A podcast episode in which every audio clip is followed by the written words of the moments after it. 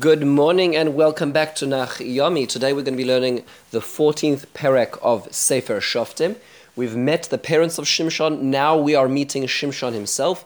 The next uh, few um, chapters are going to be a discussion, an in-depth discussion of Shimshon himself. It's going to be very um, we're going to go up and down when we see Shimshon. There's going to be a roller coaster of emotion where we are so proud of him and we're sort of also distance ourselves from him. And we're going to see the people at his time had the same sort of roller coaster of emotions when they looked at Shimshon. It's very complicated. Here's how it starts. The first thing we're already told about him as an adult, but besides the general fact that he is that Hashem's ruach um, re- resides upon him.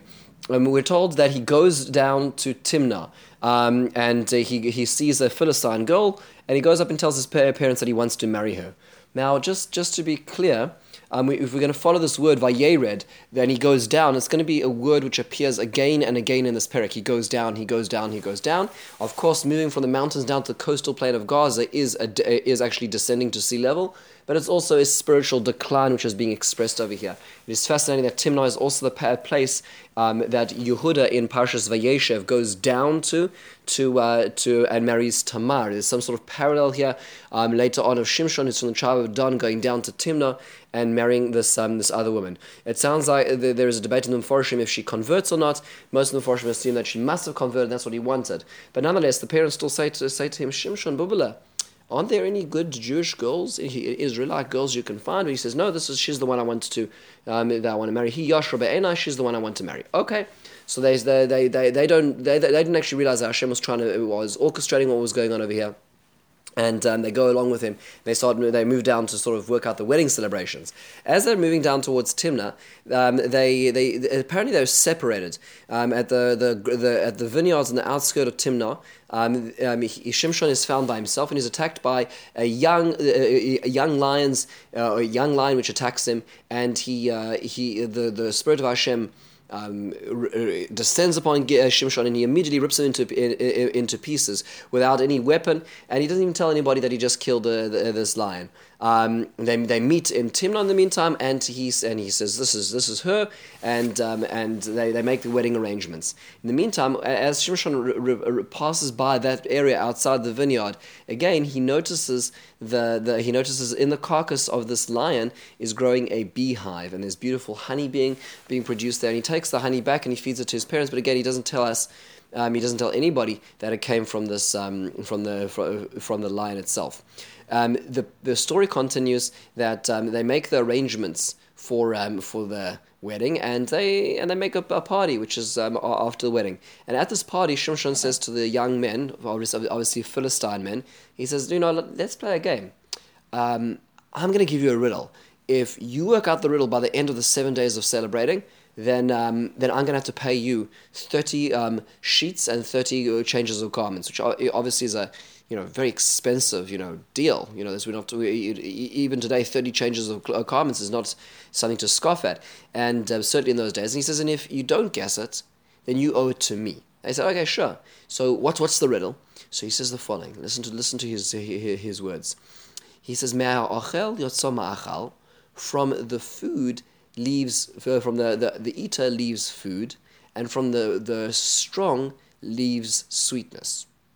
Now, obviously, he's referring to the lion uh, that he killed, which was the eater, which has food now coming out of it, and from that which was, was which was strong, which was the lion, is now coming out something sweet. That's what he meant. But they had no idea what he's talking about. He says you should go find find the riddle. And so for three days they're racking their brains, they have no idea, and then they decide, you know what, we're gonna. Uh, there's a simpler way to get the solution. So they turn to the the, his wife, his newly wedded wife. We don't know her name. And they say, uh, seduce your husband to tell, to tell us the, the riddle.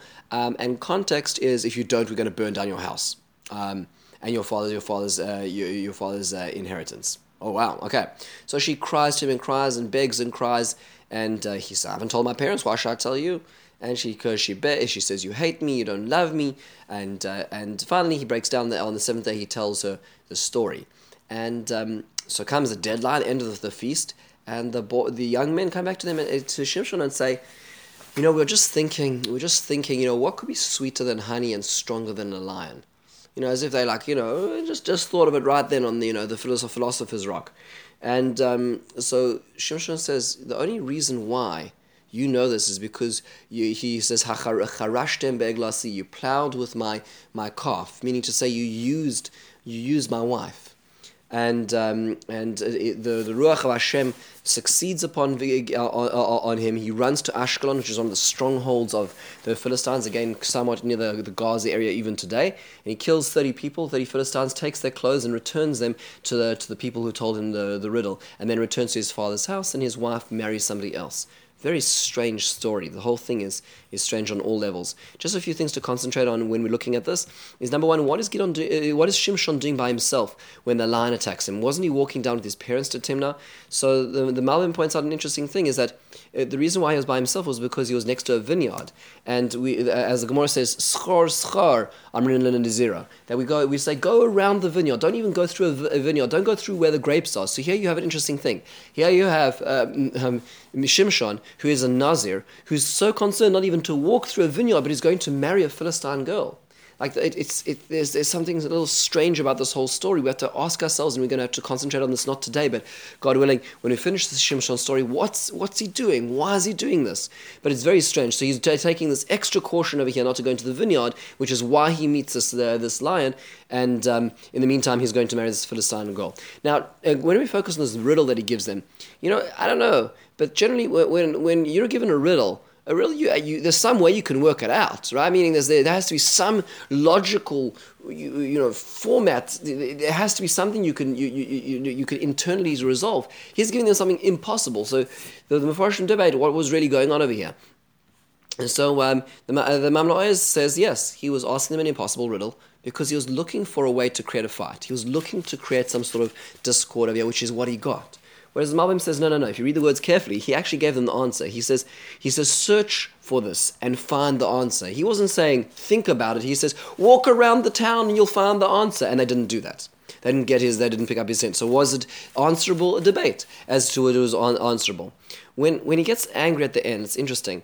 You know, how founded was his anger? So he, the, the way he describes the way that they used his wife and the fact that she marries somebody else afterwards gives us the indication that maybe it wasn't just that they, they asked um, a favor from her, but that there was there was really adultery going on over here as well, and that's what he suspected. And that was clear what happened because she married one of the boys at the feast afterwards. So clearly there was there was more than just um, you know breaking of a secret here. There was there was a breaking of a relationship, which has sort of led him to this angry cycle. Now what we're going to see, which is interesting about Shimshon, is that if you were to ask anybody, including the Philistine newspapers at the time, is Shimshon justified in doing this? They would say, yeah, well look, the guy's angry. You know, the, the, the trust is broken broken, marriage is broken. We understand, you know, it's not a nice thing to do to go and do this, but we can understand where he's coming from. What's fascinating to us is from the inside perspective, we're being told by Tanakh, by Titzlach Olav Ruach Hashem, that this was in fact a God ordained moment. This is almost his leadership as a shofet is involved in this. So there's two perspectives. On the one hand, he is doing something godly by protecting Israel and, and killing Philistines. But on the other hand, from their side, they understand they, they think about it as something, well, yeah, we understand, you know, he's angry. We're going to see the reprisal, but we're going to see it's interesting that everything he does is going to be very personal. Everything he's going to do is very much about relationships, is very much about his own personal vendetta. And we get to think about how this leadership style and model of Shimshon is going to differ from all the previous Shoftim and why that is so. In the meantime, have a wonderful, meaningful day.